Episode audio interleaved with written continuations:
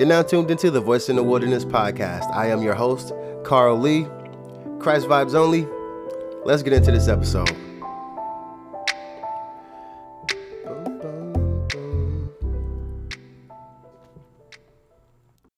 Thank you for tuning into this episode. Today, I want to talk about the Holy Spirit, just having the presence of the Holy Spirit in our lives, and how big of a deal that really is. And I think we can understand the depth of how big a deal that is when we look at the Old Testament and how the Ark of the Covenant was viewed um, before the Holy Spirit was given to us. So, I mean, at that time, before the Holy Spirit was given to us and lived inside of us, before Jesus, you know, died on the cross for our sins, they had the Ark of the Covenant. And the Ark of the Covenant was the embodiment of God at that time for the people of Israel.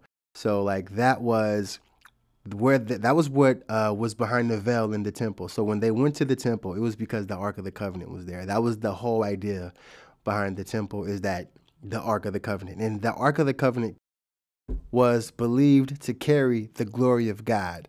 So the Ark of God is what it was. And you know what ark, just like in Noah's Ark, the ark was used to carry the animals. And so this was like God's ark and that's how it was viewed and that's how they treated it. You know it had so much prestige and it was god's gift. It was what god gave them to be able to reach him. So um, we have to like really understand how big of a deal it is that we have the holy spirit in us. We don't have to go to an ark to be able to feel god's presence to talk to him to have a relationship with him. We are able to have a relationship with god just by receiving him and him being in our hearts. But like I said, I think it's just very important that we understand how big of a deal it was so we can understand how big of a deal it is to be able to have God in us. And so I want to read this particular story that just shows to me like how big and how important it was that the glory of God was near or that the Ark of the Covenant or the Ark of God was in their presence. And, you know, it just shows reverence. It shows, um, sheesh, fear, just the fear of God or the understanding of how big of a deal God is. And so, um, in a simple way, I'm going to read the story. Okay, wait, but before I do, I need to set the scene so I can go straight into the passage. Israel is at war with the Philistines once again. And it's funny, like they go back and forth with them. One minute they're at war, one minute um, Israel is like worshiping their gods. So I mean, what do you want, right? Okay, so um, that's where they're at right now. They're at a time of war with the Philistines, and they actually uh, take the Ark of the Covenant, and um, it's like a great slaughter. A lot of the Israelites die, a lot of the Hebrews die, and so this starts off with Eli finding out the Ark of the Covenant was taken, and that his two sons were killed in the battle. And so this is 1 Samuel chapter 4, verse 16. And the man said unto Eli, I am he that came out of the army, and I fled today out of the army. And he said, What is there done, my son? And the messenger answered and said, Israel is fled before the Philistines, and there hath also been a great slaughter amongst the people. And thy two sons, Hophni and Phinehas, are dead, and the ark of God is taken. And it came to pass, when he made mention of the ark of God, that he fell from his seat backwards by the side of the gate, and his neck brake, and he died. And he was an old man and heavy, and he had judged Israel forty years. And his daughter in law, Phinehas' wife, was with child, near to be delivered. And when she heard the tidings that the ark of God was taken, and that her father in law and that her husband were dead, she bowed herself and travailed. And her pains came upon her. And about the time of her death, the woman that stood by her side said unto her, Fear not, for thou hast borne a son. But she answered not, neither did she regard it. And she named the child Ichabod, saying, The glory is departed from Israel, because the ark of God was taken, and because of her father in law and her husband. And you know that's where that ends but that is to me definitely one of those heavier stories in the bible you know where when you first read it you're just kind of like i can't believe that that is in there. And you know we don't have to worry about somebody coming and stealing the Ark of the Covenant from us. That is not something we have a fear of. But um, a little more background about the Ark of the Covenant or the um, Ark of God is it's been missing for years. Now, of course, they um, have beliefs that it's actually in Ethiopia. I kind of would love to believe that. I kind of do. I want to go to where it is, but um, that's definitely besides the point. We don't have to like worry. You know, there was a, a lot of burden being in a place to where you you feel like this thing embodies the glory of God. You know, God's glory is actually in this. And, you know, the burden that came with that, the man, he heard it happen and he fell back and he broke his neck. This woman was about to have a miscarriage from hearing some information about what happened with the ark. And, you know, to imagine, to imagine that um, all of God was in this, this, in this box, in this ark. And so, I mean, that's just not a light burden. That's not something you can just casually carry. But the blessing is that now that we don't have this physical box, now that we don't have this visual thing that we go to, we worship God in spirit.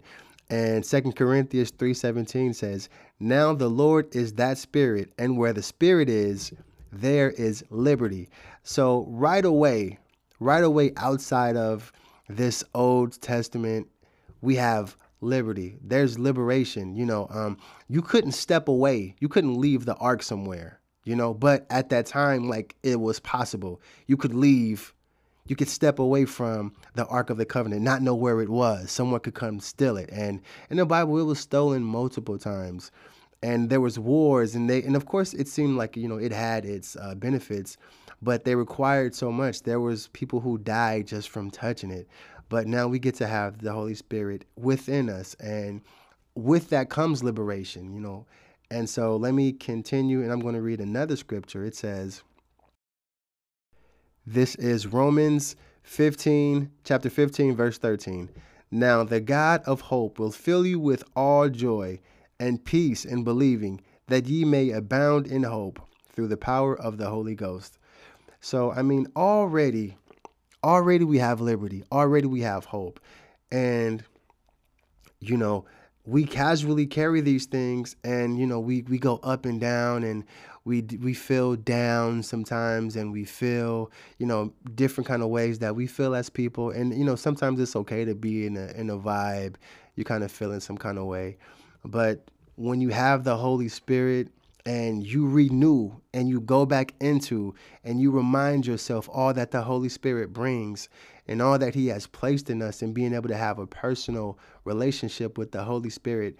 You don't have to be in these sl- in these wrecks, in these like you know little positions, little feelings long, you know, because there was a time when people didn't have that to go to but we have that to go to and it's something that we need to utilize as believers we need to be able to utilize the Holy Spirit and not just, you know, know it and, you know, oh, I'm saved and be so casual about being saved because we're granted a type of relationship that didn't always exist.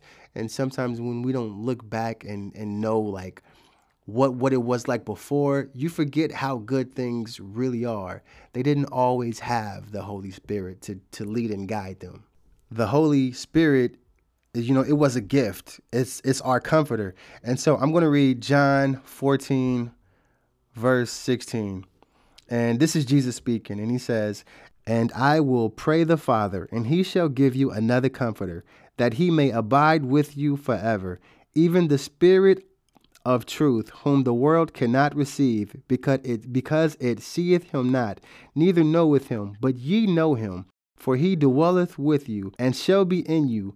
I shall not leave you comfortless. I will come with you. So, like, even that alone, him saying he will come with us, we go from having to hold it to having him come with us in our everyday lives, being able to be that peace, being able to have that that joy of the Lord in us, with us. He said he will never leave us nor forsake us. And you know, it's okay that the world doesn't understand how you have your joy, that they might look at you throughout your day and kind of be like, yo, I don't know what's going on with that person. I don't know. They weird. I think they're one of those churchy people. I think maybe they just over the top about God. Like, that's okay because it kind of even brings that up. It says, even the spirit of truth, whom the world cannot receive because they seeth him not. Now, if you can't believe the spirit of truth, then what are you listening to? What are you seeing? What spirit do you see if you don't see the spirit of truth? By default, you see the spirit of lies deceptions, misunderstanding.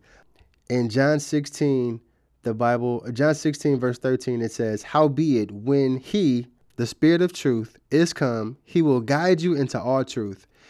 The Holy Spirit is the Spirit of truth.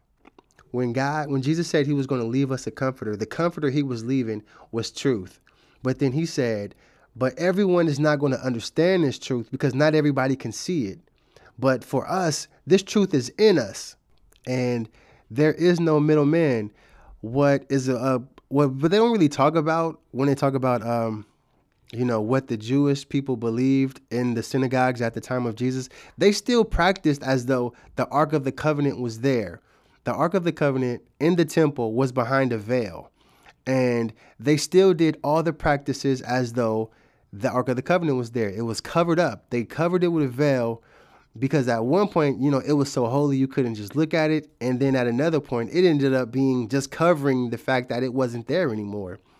And so when Jesus came and he was crucified and he died, the veil ripped. And it actually exposed that there was nothing on top of that altar, that the Ark of the Covenant wasn't there. That was the reality. That was the reality that there was a there was a disconnect that even though they were still doing their traditions and that they still were doing their, you know, practices, it, you know, it really didn't carry what it was supposed to and what it did at one point. But so much time had passed and they were so used to not having the ark back there that they just went through with it casually as though it was normal and maybe still out of reverence, I'm sure. But God knew things were out of place. And that was uh, one of the many reasons why he still had to send the Holy Spirit. And this is the gift that we get to have. You know, truth, understanding these, it, it says like the world doesn't know. The world doesn't get it, you know, but it's something you have to ask for. It's something you have to grow in understanding and get a hold of. Matter of fact, in Luke chapter 11, verse 13, it says, If ye then, being evil, know how to give good gifts unto your children, how much more shall your heavenly Father give the Holy Spirit to them that ask him. So, to bring it back around, we're in this place where we're able to have the Holy Spirit lead us and guide us. And, you know, we believe it and we have this truth, but somehow still manage to go about our everyday like we don't have the Holy Spirit in us. We fight down and hold down the truth that we know about God and his guidance and his word and his law. And it's not to say that we like force it down everybody's throat, but it's the truth that's going to lead and guide us. And the more you look at the world, the more that they are attacking and, and fighting against this truth that we know is the truth. And, you know, a lot like the Old Testament priests who were casually still going about their religious practices, casually still uh, going through their normal routines of how they dealt with the temple, even though even though they knew that the ark wasn't back there, they still kept this form of godliness. They still had this form. And I think, you know, when when we are not intentional about our whole our presence of the Holy Spirit in our life, if we're not intentional about it, we'll casually go about our life and go about our day not tapping into this amazing grace that we have, into this amazing peace that we have. And you have so many believers that are dealing with like different types of things that, you know, in the world is so like casually being spoken about. It's just so casually being spoken about how, you know, oh, people are dealing with depression and how we're dealing with this and how we're dealing with that. And, you know, we have this gift of the Holy Spirit. And he says, if you ask, if you ask, I'll give it to you. And you know, it is a part of when you give your life to the Lord and knowing that we are the temple of the Most High. But it's important that we don't just go about our days, go about things, you know, um, systematically, and not keep in mind that we are temples. you know, that our body is the temple, that, you know, where we go, what we listen to, what we put in our spirit, our spirit will battle listening to the Holy Spirit or listening to our flesh. Our spirits will battle listening to the Word of God or listening to the last song we went to sleep to. Battle listening to the things that you watched. You know, you could have went to sleep listening to maybe a positive message or the Bible, but you went to sleep watching something and you actually having nightmares. You know, you waking up and oh man, I, I don't know if I should have watched that or wondering why you had that type of dream. What did you put in your spirit all day? Because that's actually what your spirit is going to battle. Now, see, the Holy Spirit is with us. He's in us, He's with us, but He does not stop you from being who you are. He doesn't come in and then, you know, uh, wipe you out of your memory. And then you know you just go from this brand new place and not even be aware. Like he lets you be aware. He lets you know. He lets you know everything that you've been through. He lets you know where he brought you from. He lets you know that he's with you. He's a comforter. He's a comforter in different situations that that we may go through and a comforter in knowing that it's okay that you came from where you came from. You know it's, it's not to erase your testimony God is not, the Holy Spirit isn't to erase your testimony. It's to give you comfort. It's to give you comfort through storms that you have in the past and that you may go through in the future. Like God is a comforter. And sometimes we hold on to the past and we don't know if people can let it go or if we can forgive. And there's this place of hurt for a lot of people. And it's not even in the future, it's in the past. But that's why when he comes and he says, I'm a comforter, he can comfort that. He could even comfort those past places. But it's just being aware of him. When we take him places, when we go places, and when we have our goings and our dealings with people to be aware and it will cause us to carry ourselves a certain way. It'll cause us to look at situations better differently not to always look at the worst look at something negative because somebody brought up something negative and then we flow with the negative rather than looking at what the holy spirit brings which would change our view which would make us say you know I see how this is going, but you know, the truth in me that you don't see, I see because it is in me. And the Holy Spirit is going to lead and guide me straight through whatever this situation is and whatever this problem may be. I'm going to overcome because the Holy Spirit is in me. And it's a beautiful thing to be able to reach into that because I've seen people hopeless. Like I've seen, I have friends where I like, I'm it's like, how have you been? And they're just like, man, you know, I mean, I'm gonna figure it out. You know what I mean? It's like, man, that is sad. But it, but it doesn't have to be because the gift of the Holy Spirit, the gift is free. The gift of truth is free. And so the main point I wanted to push about this is that, you know, even though we can get very comfortable in dealings and dealing with God and having this relationship with God, don't let it get so routine that you take for granted all of the gift that we were given and being able to receive the Holy Spirit. When Jesus came, we don't we'll never get to like live the time of the disciples, but we get to have another blessing. We get to have something the disciples didn't get to have immediately, and that's the Holy Spirit. And you know, he's going to lead us and he's going to guide us. And and even though the times are looking crazy in the world and none of us really know what's going on or where the world is headed, the Holy Spirit isn't a spirit of fear.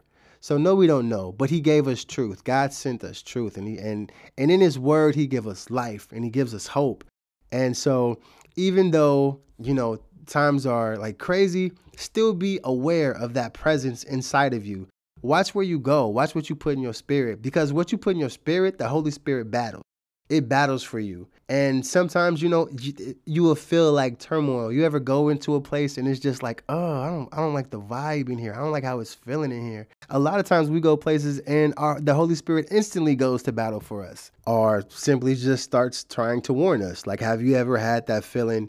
I do not need to go. Like I got a feeling something is gonna happen, or you know what? I think maybe I need to stay home. And then you ignored it and then like it popped off and you was just like yo i had a feeling i should have stayed home or even on the flip side like had a feeling that you shouldn't that you should that you shouldn't go and then didn't go and then found out like how bad it went.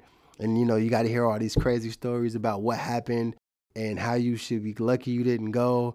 And really like that was the holy spirit and he gave you a little bit of truth and he let you chill out. He was like uh now you go chill out today. And it's funny, you don't always get that. You know, you don't always feel the urgencies like, should I go? Uh, I don't know. I think I'm gonna see. I think I'm gonna stay. You know, God still lets you, gives you free will to figure out what you're going to do.